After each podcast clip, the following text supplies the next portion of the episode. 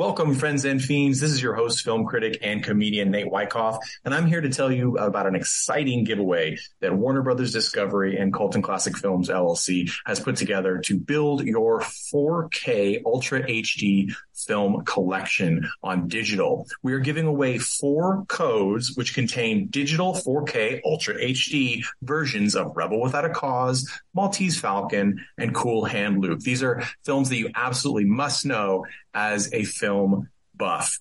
You can get this code by being one of the lucky four people we pull from our newsletter list. So go to colton classic films dot com slash newsletter and give us your email and your name, and we'll sign you up for the newsletter and we will enter you in the competition. That's all you got to do. So please go ahead and do that. The contest ends on April thirtieth, and we will send out the winning codes on May first. Thank you so much for being a listener, and here's your episode of Colton Classic Films Podcast.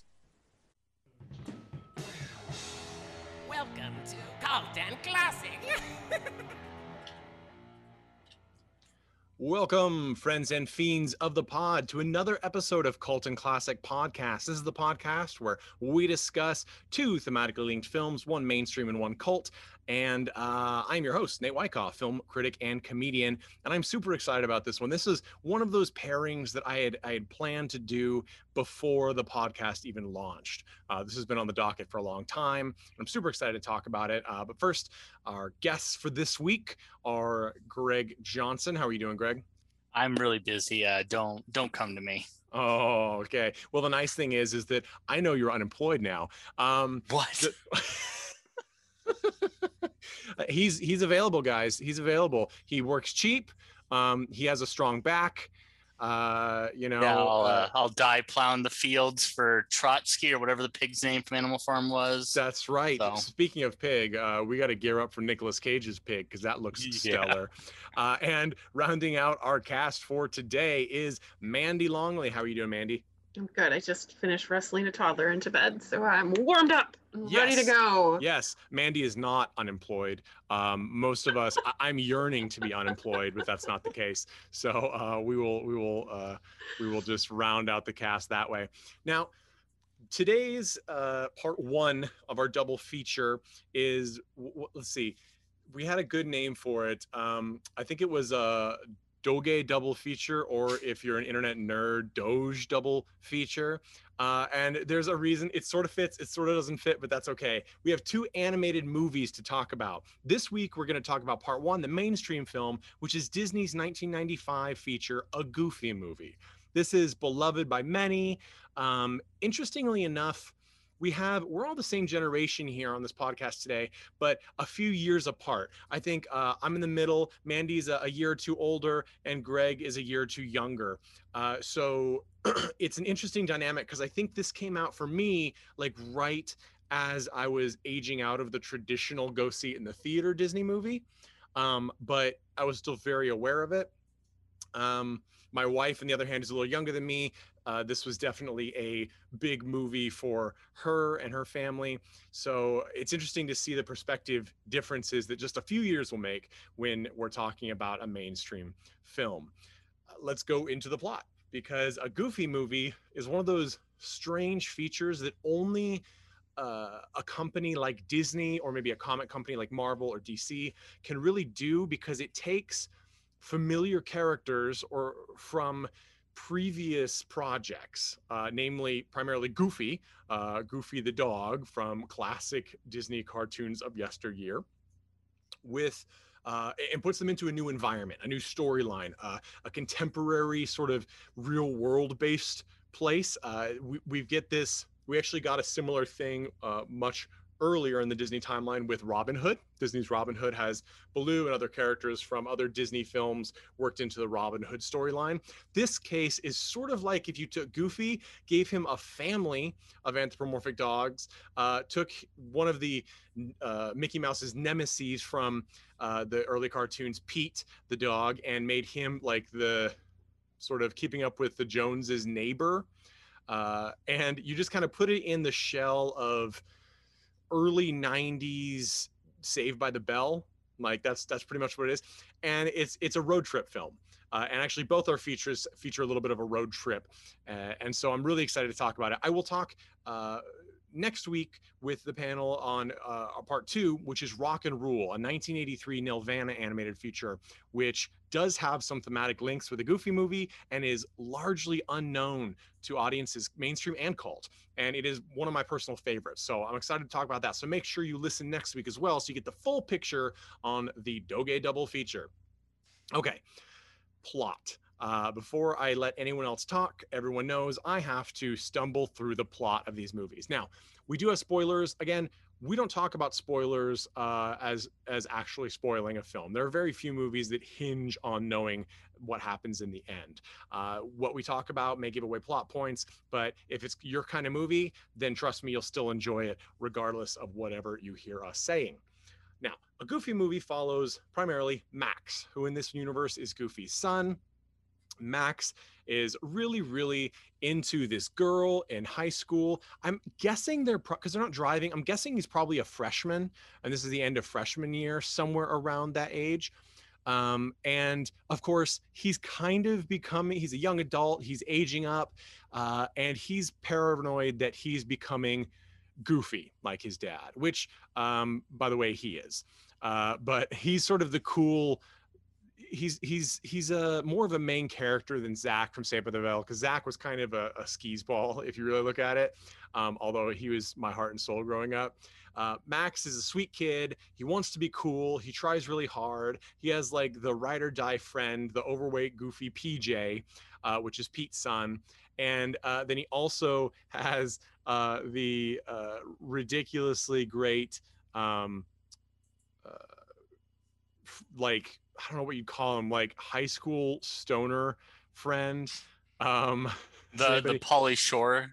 The Pauly Shore, yes. Pauly Shore's yeah. character. Um, um, Robert Bobby Zimmerski. Yes. That guy, yeah. Yes. Um, and uh, it, it's...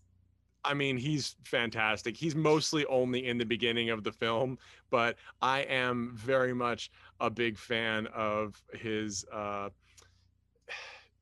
I don't, I don't even know.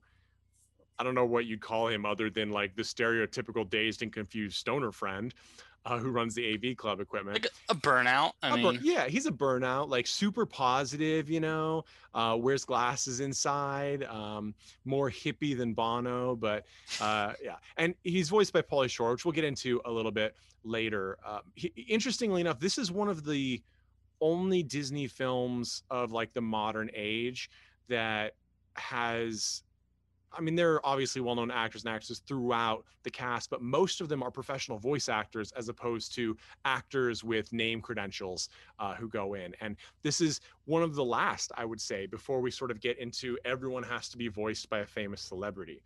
Um, we've talked about that on this podcast before. Uh, I'm not necessarily against a great actor uh, portraying a character in, in an animated feature, but it is interesting that we have a really skilled, amazing, often far superior voice acting cast um, that you can put in a role instead of a big name uh, actor. And it really, it really cha it changes the dynamic of the film. And I, I wish that we would see more of that uh, once again. But anyway, uh, Jason Marsden is the actor that plays Max Goof. And he's trying to impress Roxanne, who is like the quiet, hot girl at school, I guess, um, that he's had a crush on. She clearly has a crush on him as well, but he t becomes tongue-tied when he sees her, et cetera, et cetera. Well, he scores a date uh, with her to the dan or to a, a, a graduation party because it's the end of the school year. Uh, unbeknownst to him, the big grandiose dance number in the middle of the school auditorium that got him in trouble uh, and also got him the date with Roxanne uh, caused a phone call home to his uh, dad, who becomes worried that he's going down the wrong path and he's going to end up in the electric chair. So Goofy plans a road trip uh, following the path that he took with his dad to go fishing many years before, and steals Max away on this road trip. Well, Max is horrified because now he can't go on a date with Roxanne. So he makes up a big story that says uh, he's actually going to the Powerline concert and he'll wave to her from the stage because his dad is old friends with Powerline, who is in this universe like the hottest mega super rock star. Very much a Prince, uh, Bobby Brown, Michael Jackson uh, homage character. And uh, we'll talk about that a little more as well. But it, of course, ends in a big, great music number. This is a musical uh, film, although I feel like the musical numbers, there's only maybe, I feel like five or so throughout the thing, something along those lines. It's one of the lighter ones. I think that if you're one of those people that's like, oh, I can't do a kid's musical, I don't feel like this really feels like a traditional kid's musical. You know, it's not Aladdin, uh, which is uh, fantastic, but it doesn't have it where the, the songs really drive the plot heavily. This one is more the songs are illustrative of the plot that is happening. Um, so anyway, all things wind up nicely in the end uh, through a series of uh, slapstick problems, and it really works out nicely. So there's a lot of other stuff in there, uh, and I've rambled enough. Let us go to Greg. Greg, did you see this movie when it came out? Um. I want to say yes, but I would have been pretty young when this came out. Um, well, la I mean, I def- right back when I was a wee tot. Um, but yeah, I, I mean, I definitely saw it shortly thereafter. Um, I vaguely remember watching it um, at an age where I was younger than Max, so I wasn't quite in high school. So it was definitely one of those kind of watching a movie about older kids and like, oh boy, like that's what it's going to be like in high school. Mm-hmm. And and interesting, if you if for those listeners who aren't maybe uh, don't have advanced degrees in, in creative writing and fiction writing, they don't marketing doesn't actually say that you should write for the age you want to consume your product. They actually say you need to write for the age older than uh, like in the next stage of life. Uh, than the one you want to consume your product. Um, so, for example, if you want to write a story about high school students, you're not actually marketing it to high school students. It would be uh, aimed at people who haven't yet gone to high school, who are going to high school, the, the tween market, essentially. So when you get a movie, say, uh, like The Hunger Games, you're not actually aiming it at like seven to eighteen year olds, although I'm sure plenty of those saw it as well. You're actually aiming it at fourteen to maybe fifteen year olds. So that's sometimes why you'll see movies that seem like the plot may be a little juvenile. Um, and I'm not using that as a as a insult, but they may be juvenile, but the content is a little more advanced, uh, or the concept of the story is a little more advanced. It's because they're marketing it, uh, they're marketing a story to people who have not yet gone through this. Uh, it makes more sense when you think of it this way. How many like teen sex romps uh, are are realistic at all? Zero. Zero of them are realistic, but it's what teens think maybe will happen when they turn eighteen. Um, so. That's the concept. um, Mandy, did you see this movie when it came out? Because you had a brother that was about the age that would see this movie. Right. Like, the timing would have been right for me to take him to the movies to see it, but this was not the kind of movie that Jeff liked to watch. He he was um, very much probably more on track for, like, watching the films that were about the age group that he was. Like, he was kind of I don't know. He's doing the stuff that I was doing. So it was like five years off for him. So you guys were watching Vampire Hunter Bloodlust. And probably, yes. That, you know, Actually, or... I mean, yeah. Yeah. Right, right. Um, it, it didn't it didn't affect him at all. Um, no, it came out just fine. your, so, your so five-year-old sibling from you completely manage your media consumption is not a problem. Totally. I listen. I saw RoboCop when I was about six years old, and it it clearly didn't affect my future uh, mm-hmm. choice of careers. Greg, what uh, what what was your? Uh, how did you feel about a Goofy movie when you saw it before versus how, how you took it in now? Um, I mean, when I first saw it, I mean, it was definitely more. I mean, it was pure entertainment. You know, I was young enough. You know, in in. previous viewings that, you know, I was just kind of watching it for nostalgia. I was watching it just to purely enjoy it. Like I said, um, this time, I mean, there was a, there was a couple things that I was a little more, I think, critical on, or just kind of noticed, um, picking up on just vague plot holes. Um, like uh, two that really stood out. One was they have a throwaway bit about Goofy's like, oh, like I'm going on a trip with my best friend. And Max is like, oh, who? Donald Duck? And Goofy's like, no, it's you, son. And then um, when they're actually beginning the road trip, they have a, a song about road tripping and who should be hitchhiking, presumably on the side of the road, but Mickey Mouse and Donald Duck. And Donald Duck weirdly has no lines, not even a quack, nothing. Yeah. But I'm, but I'm, I'm thinking like, so far we've seen that everyone in this universe looks vaguely like a dog, so we had this presumption of like, is this like Dogtown? Is like, is the Mickey Mouse greater universe segregated? Like, what's going on there? But then we see Donald Duck and Mickey on the road, and Goofy doesn't see them, Max doesn't see them. Just kind of an odd little thing. Um yep. And then uh I remember really liking the After Today song a lot. I mean, it's it's catchy as shit.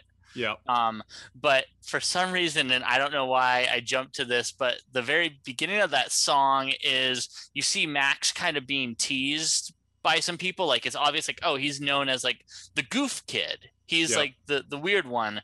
Um, so when the song starts up, he says, they've been laughing since I can remember, but they're not going to laugh anymore. No more Maxie the Geek, no more Goof of the Week like before. And it's it's kind of this upbeat, kind of poppy rock to it's it. The first, first song of the show, yeah. But I'm just thinking, you know, um, school shootings weren't as prominent when I first saw this. So... in hindsight, kind of seeing that lyrics of the picked on kid, like, oh, they're not going to be laughing right. anymore. Yes. Like, as he storms towards school, I'm like, oh, shit. That's so um, funny because, yeah, it, it does hit differently. Certain things, something that I noticed they hit a little differently, too, is there are several visual jokes uh, on fat people, particularly fat women. And um, yeah. it's...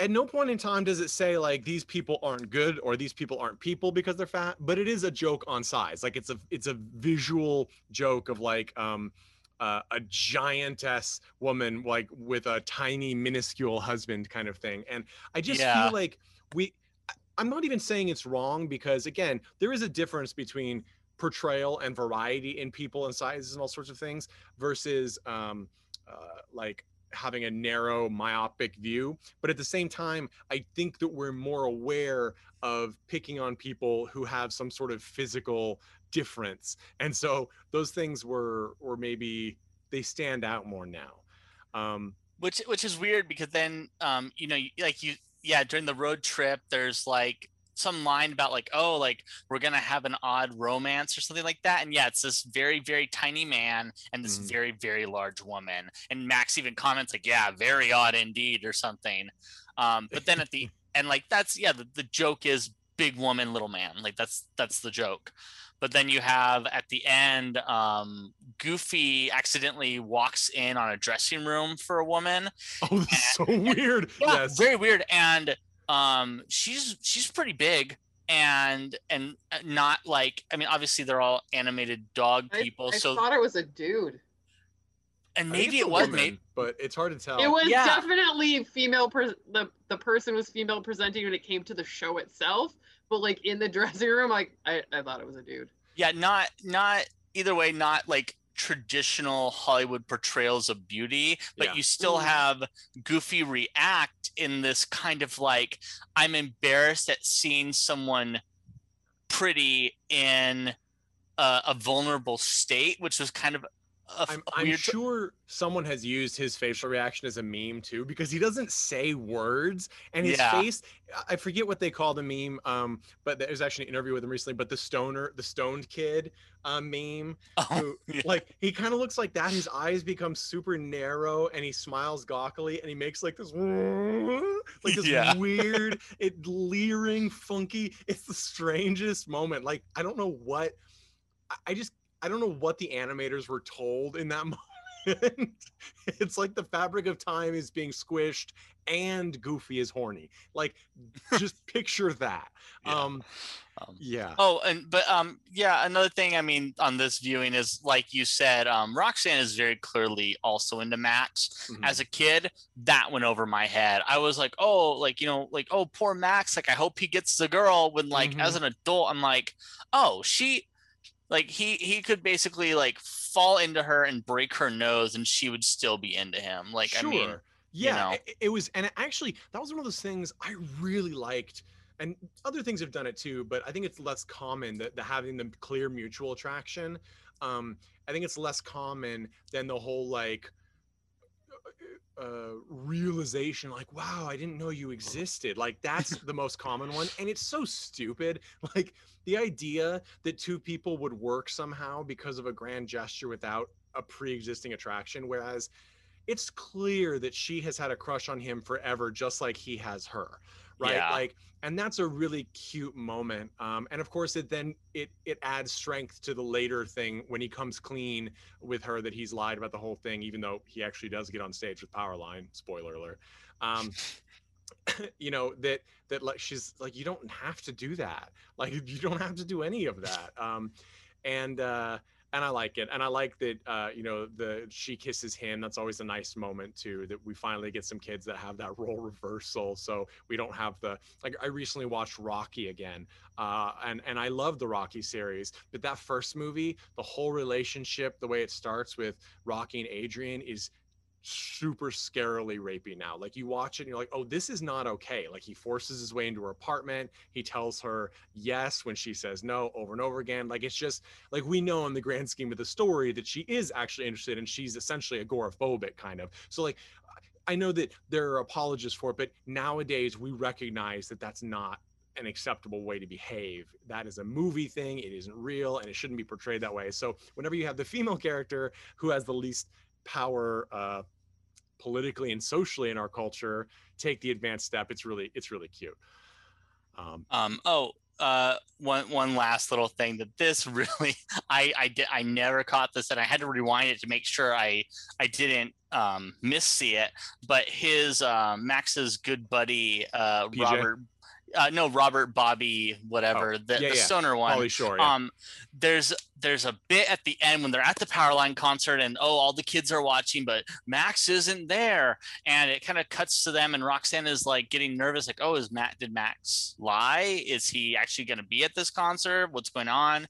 And someone says like, oh, the Goof kid's not there. And it's fucking Bobby. It's his fucking friend who has clearly said his name not an hour ago, who was like, oh, like who calls him Max and hangs out with him and helps him do the prank at the beginning. So like he knows who he is, but he's but they have his character say, oh, the Goof kid. And I'm like, rude. I wonder if that's like some like animator misstep where they're where like where they had that maybe they they modeled that character in early and he ended up changing into like, oh, it'd be kind of funny if he's the stoner friend of Max's and he's like the A V geek, but they right. you know left it at the end where he he refers to Max in this derogatory way. way yeah derogatory way, like he doesn't know him and they're not friends, which it makes me wonder too, who knows, because you sometimes wonder, I'm like, maybe especially since Pauly Shore was their And I love Pauly Shore, actually. I do. He, and he's he's great. He's a comedian. I look forward to working with him someday on stage. But like he has at the time, like at the time, like he was, this was his peak, right? So the fact that he was like the big name in the cast, it makes me think too that they have limited time to record and they don't pay for uh, over recording over things. So was it a line that was written like the Goof Man's not there, you know, like a different kind of title? And then okay. because the reading and the way it was changed is like the the Goofy Kid's not like the Goof Kid's not there, like a totally, but it takes a different spin when the when the person reading it doesn't get the context yeah. as well. So I'd buy that, because I mean he's also I think he's uncredited. He is. So, so the supposedly the story is is that he re, it was in his writer that he be uncredited in the film, um, which is something that he did. He did it because Robin Williams did it uh, for Aladdin, and the reason Robin Williams did it, uh, which is actually a, yet another reason why Robin Williams was, seems to be just a truly amazingly kind person, was because he didn't want his name to be used to market the product that so many other people had their lifeblood in, right? Like that's its own product. It doesn't need my name over it as though I am the lead because I'm not the lead.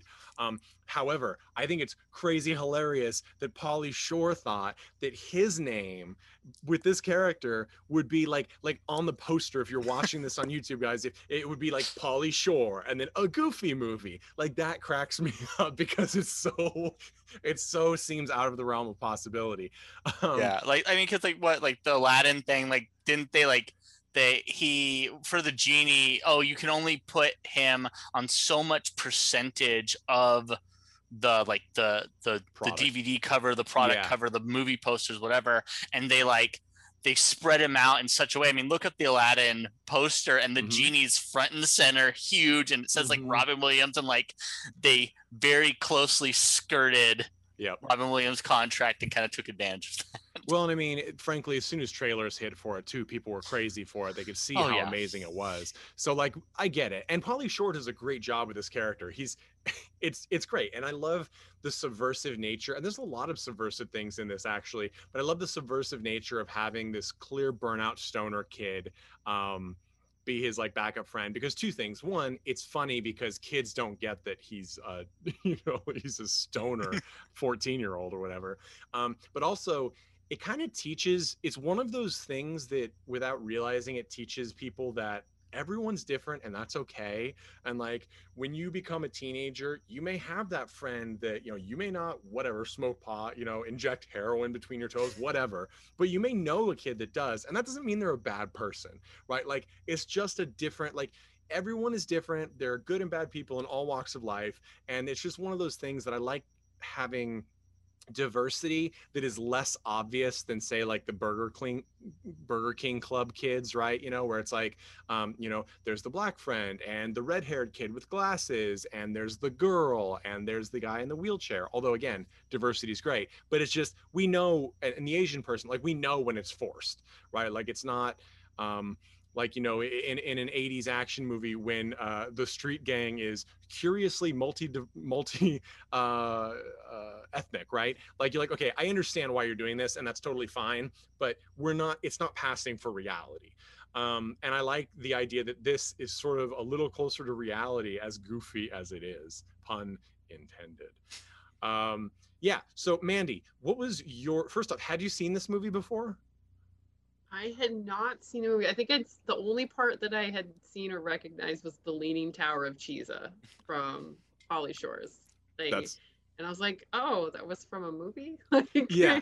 Yeah. And it's like, of course, the the they pay their their stoner friend with a bottle of Cheese Whiz to get um, the A V equipment set up so Max can take over the stage from the principal at the beginning of the movie and do this like Powerline inspired dance to win over Roxanne. So uh, they pay him, and then he, he's they're waiting in the principal's office after they get in trouble, and he sprays a big like glob of Cheese Whiz, and he's like, "Oh, the Leaning Tower of Cheesa."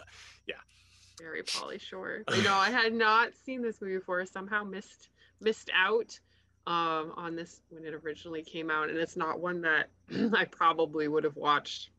Uh, just by chance, like in between.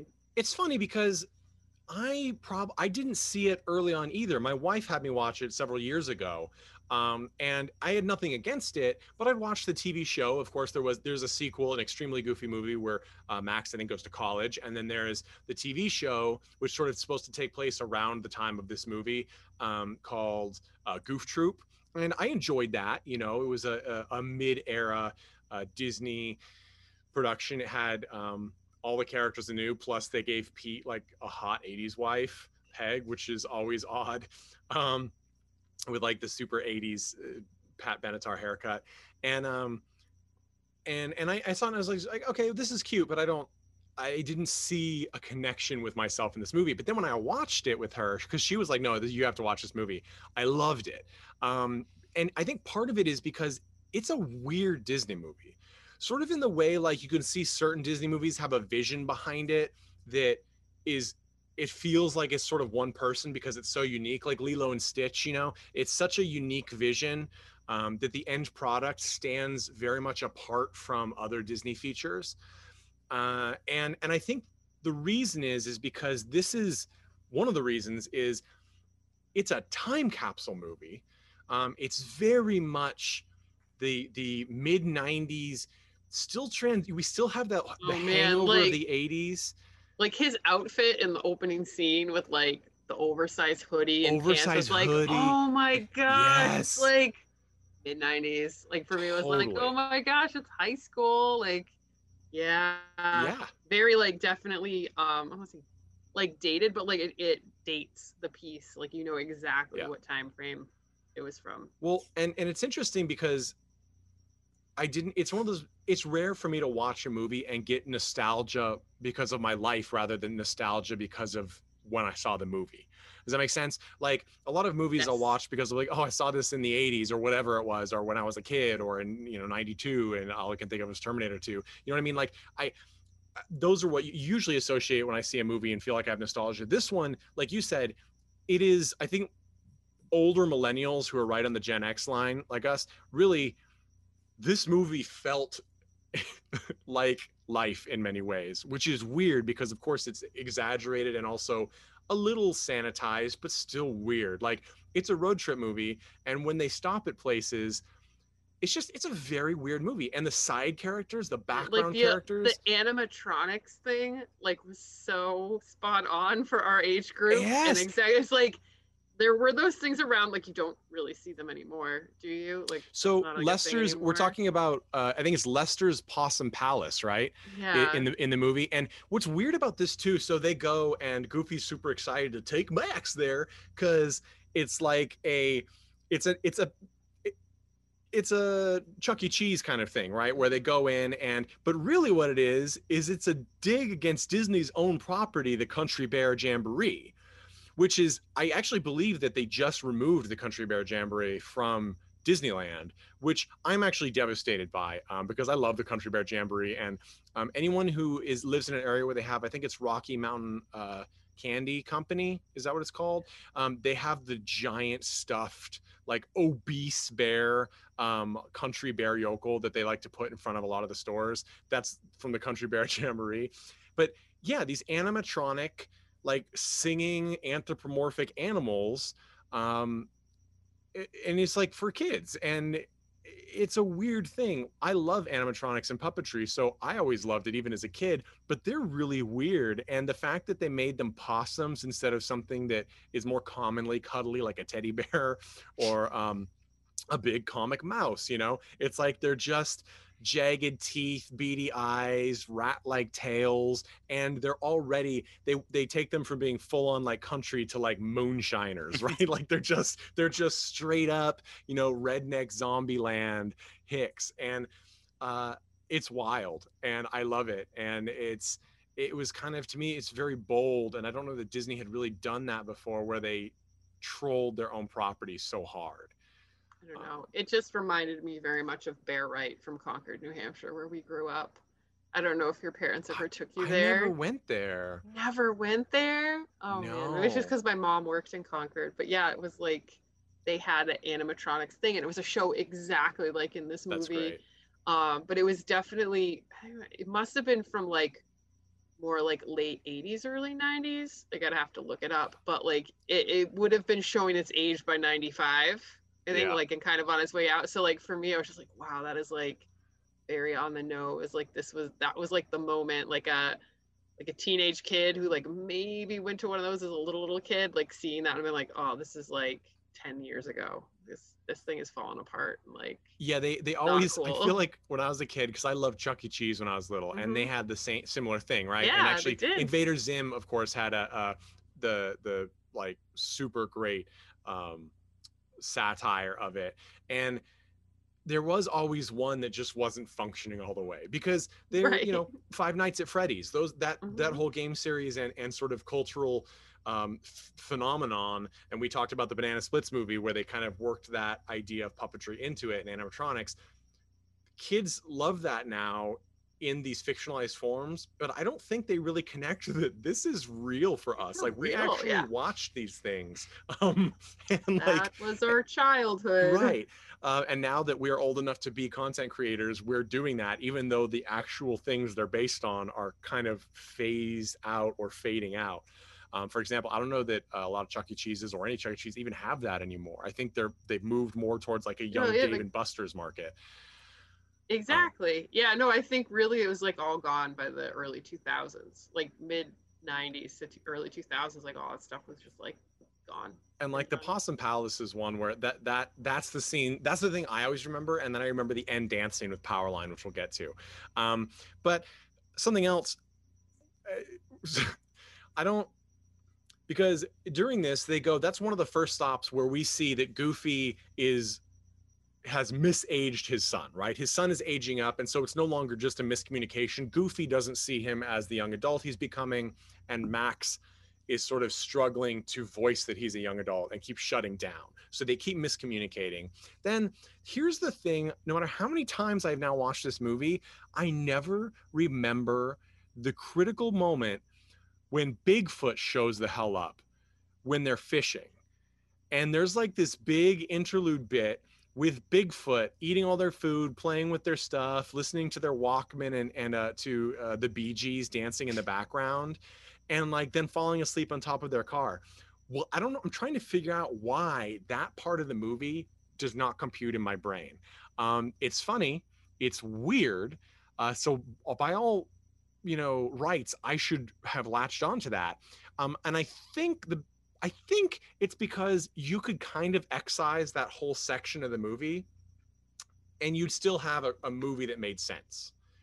Um, because uh, it's, it's, there are good moments. We get Max and Goofy sort of showing, both showing that they love each other, but missing themselves. Like they, like Goofy misses seeing Max, like really showing his love kind of a bit, and Max misses Goofy. Like they get it, but they can't connect yet, and they need that big like blow up where Goofy gets mad at Max finally, um, when they're like their car has gone off uh, the rails, and they're in like, I don't know if it's the Grand Canyon or supposed to be the Grand Canyon, and they're like floating down the river, and then they kind of have to survive on these rafts. It's a very like Onward, if anybody's seen Pixar's Onward, and if you haven't, what are you doing with your life? Go watch Onward. But it's that moment, right? Down the river, all things come clean in the wash, uh, that kind of thing. So let's let's talk about um, Powerline in this, because I feel like you can go on TikTok now and just type in Powerline and find so many people like doing the full-on Michael Jackson style dance um, in this. And it is, I mean, it is, it is kind of iconic, and it is so, so nineteen nineties. Um, I don't know that anybody even really was ever like this. But for some reason, this is what the the the eight, late eighties concept of Michael Jackson and the visuals of Prince and the the, the sound of Bobby Brown, um, they kind of all built together into this idea of what the nineties music scene was like. And really, it wasn't like this. Um, you know, the big arena show with the crazy dancing and the parachute pants um, kind of vibe. It was like there were elements of everything, but it's an amalgamation that I don't feel like ever existed in this form. That said, there are some people who kill the Powerline dance, uh, and I am so jealous because I cannot do that. Um, but Tevin Campbell sings Powerline's parts, and uh, the the the main song is Eye to Eye, which if anyone has tried Googling it or finding it on YouTube or on Spotify or whatever, uh, you're gonna have a hell of a time like I did, because it's spelled the letter I, the number two, and the letter I. That is extremely nineties. That is like the most nineties thing, nineties thing ever, is spelling that Eye to Eye. Um, yeah, so I, again, I, I think that, and you mentioned it, Greg, the opening song After Today and then Eye to Eye, those are the two standout songs for me. And I remember the a couple of the others that exist, but I really don't remember them that well. I couldn't sing them. Um, and I think in that respect, the fact that it's not the focus of the movie shows pretty, pretty much extremely. and, uh, and I don't know that that's a negative. I, I think that there is a big following of Disney films who listen to the soundtracks over and over again, that sort of thing. I think they might have been the group that was disappointed in this film. Uh, and there was a constituent that was, because the soundtrack is not as strong. It's not that the lyrics aren't fun, but I don't see them as being memorable for the most part. Um, and Eye to Eye really steals it. And it's not a traditional music musical number. It is a straight up pop song. Um, What's and, the other one? I mean, the other one is Stand Out at the beginning, right? Uh, oh, Stand Out. That's what yeah, the auditorium about. one. Yes, you're right. Stand Out. Yeah, and that was another. Again, that's also the, the Powerline vocals. So Tevin Campbell. Yeah. Um, and it's also very similar to Eye to Eye. Yeah. And um, but yeah, but those that was a it was a good one too. And I kind of expected more of a rep reprise of that. Um. But we don't really get that. So kudos to them, because usually when there's like a, a big musical character that everyone worships in one of these movies, any movie, they have one song. And we hear that one song thirty thousand times. Uh, and they gave him two in this one. So good on that. Well, so I've babbled a whole bunch. Um, let's move on to the recommendations or, or not for this. I'm going to go first. Uh, I totally recommend A Goofy Movie. If you're within the age of uh, like late, late twenties, probably thirty to forty, make sure you've seen this movie, because I do think it will speak to both what it growing up was like, but also more accurately, what we wanted to be growing up in our age. Like you want, I wanted to be, even though Max was a goof, quote unquote, I wanted to be Max, because he clearly had friends. He had a crush. There were people crushing on him. He actually was cool enough to be able to pull off some weird stunt like they did in every single T V sitcom, like Saved by the Bell, which I've mentioned a hundred times, um, you know, a computer wore tennis shoes, like anything like that. There's always this big scheme. He was able to do it. Uh, he didn't have to pay for his lies. You know, we all wanted to be that kid.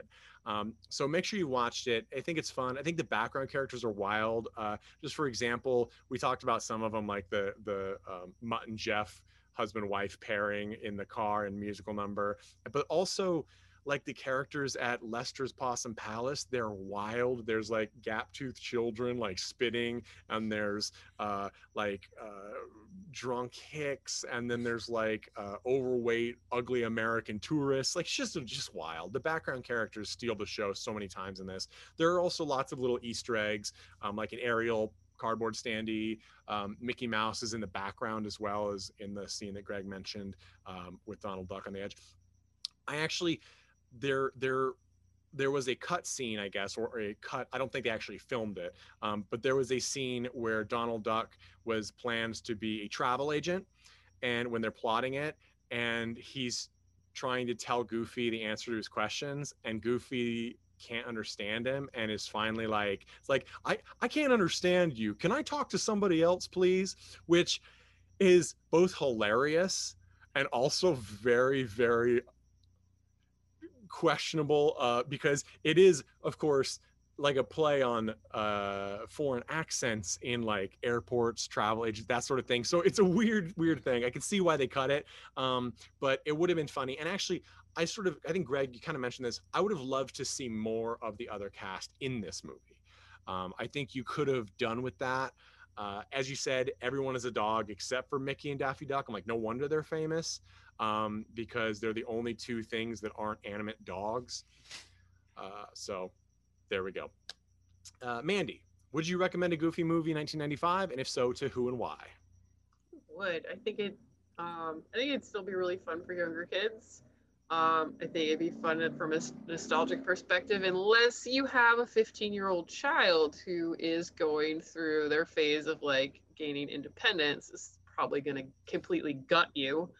Uh, because it felt like I felt the parental feels, even though oh, I am very far away from these particular types of things happening in my life. It was still, um, I felt very accurately portrayed as far as like children seeking their own autonomy and um, the challenging emotions that parents go through um, as they let their child go, like being very proud that they are becoming their own person, but also very sad that, you know, like you don't have the childhood moments that you used to have, or possibly like the physical affection that you would have from a younger child.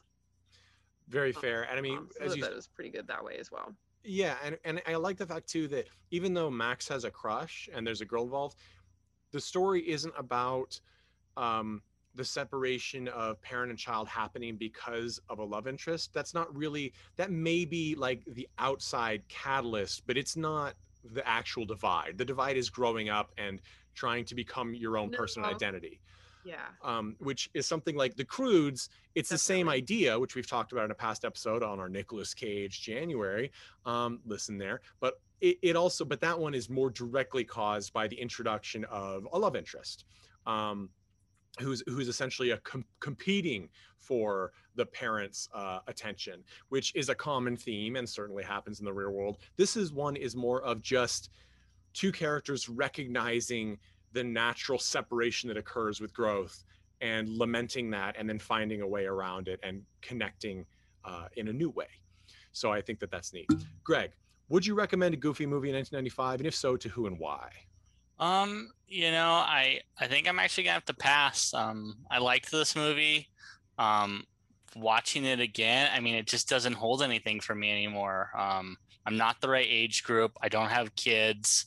It doesn't fit any real facet of my life. Um, but that said, like, I mean, if you're looking for something to watch with your kids, like, I mean, this is perfect for that. Um, I, There's there's just little weird moments. Um, the freaky dream sequence at the beginning, I vaguely remembered that, oh, but watching yeah. it again, I'm like, oh, that's like bizarrely disturbing.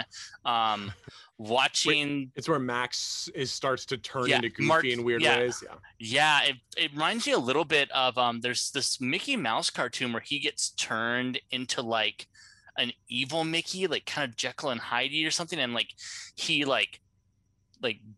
goes and like kidnaps Minnie or something. It's a very, very is it one weird... of the like two thousand revival ones? Yeah, it's yeah. an it's an official Disney cartoon yeah. where Mickey Mouse, like maybe he gets split into two, and one of him is like very feral and animalistic.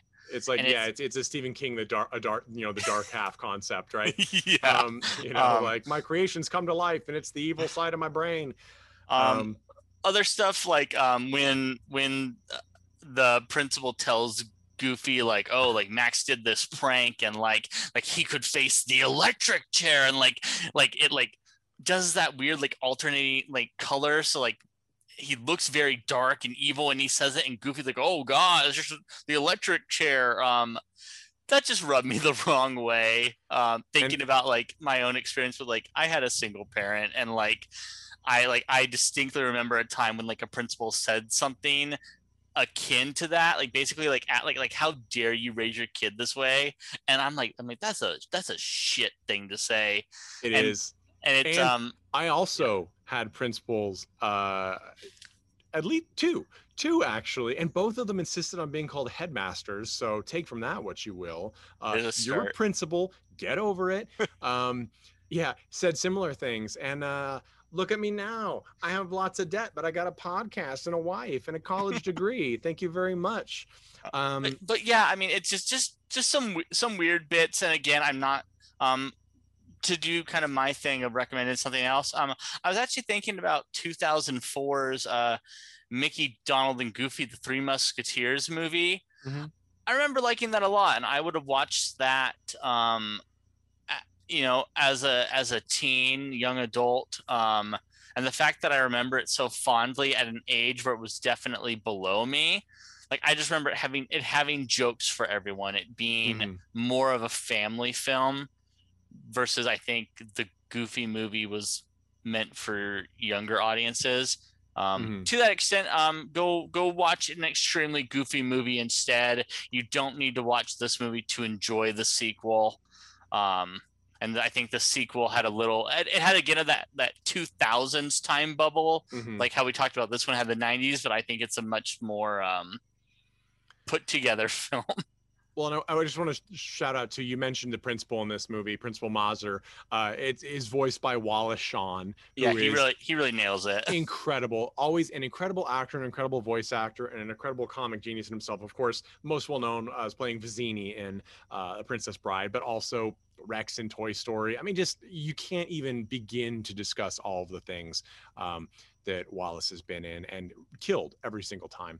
Uh, P J, Max's friend, uh, is is voiced by Rob Paulsen, uh, really well-known voice actor. I love him as Donatello uh, from the uh, the twenty ten-ish or twenty twelve uh, Ninja Turtles three D animated reboot. Also, Pinky from Pinky and the Brain. I mean, Yakko Warner. Yakko I mean. Warner. I mean, a Warner Brothers staple. You you really can't ever go wrong um, with uh, with with Rob's Rob's work.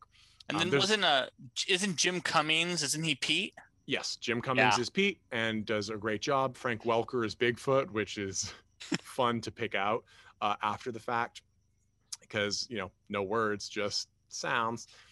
Uh, yeah, so that's it uh, for this part one of Doge Double Feature, friends. I am super excited for this next one as well, where we can talk about the similarities. Uh, so tune in next week for Rock and Rule, a nineteen eighty-three Nelvana production, where we will talk about it and tell you why you should or shouldn't see it. And I'll tell you now, I think you should see it.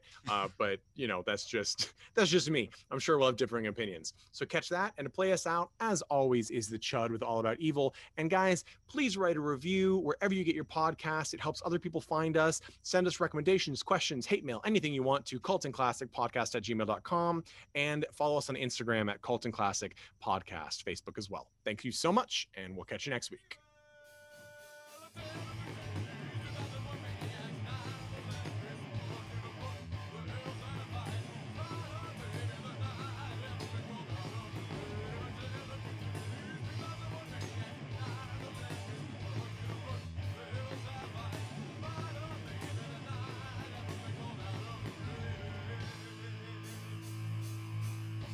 Hey everyone, thanks for listening to Cult and Classic Podcast. This podcast is important to me, but what's more important are the rights, privileges, and freedom from violence of everyone in this country and in this world.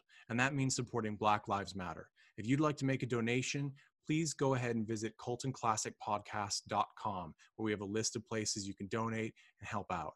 And please stay safe.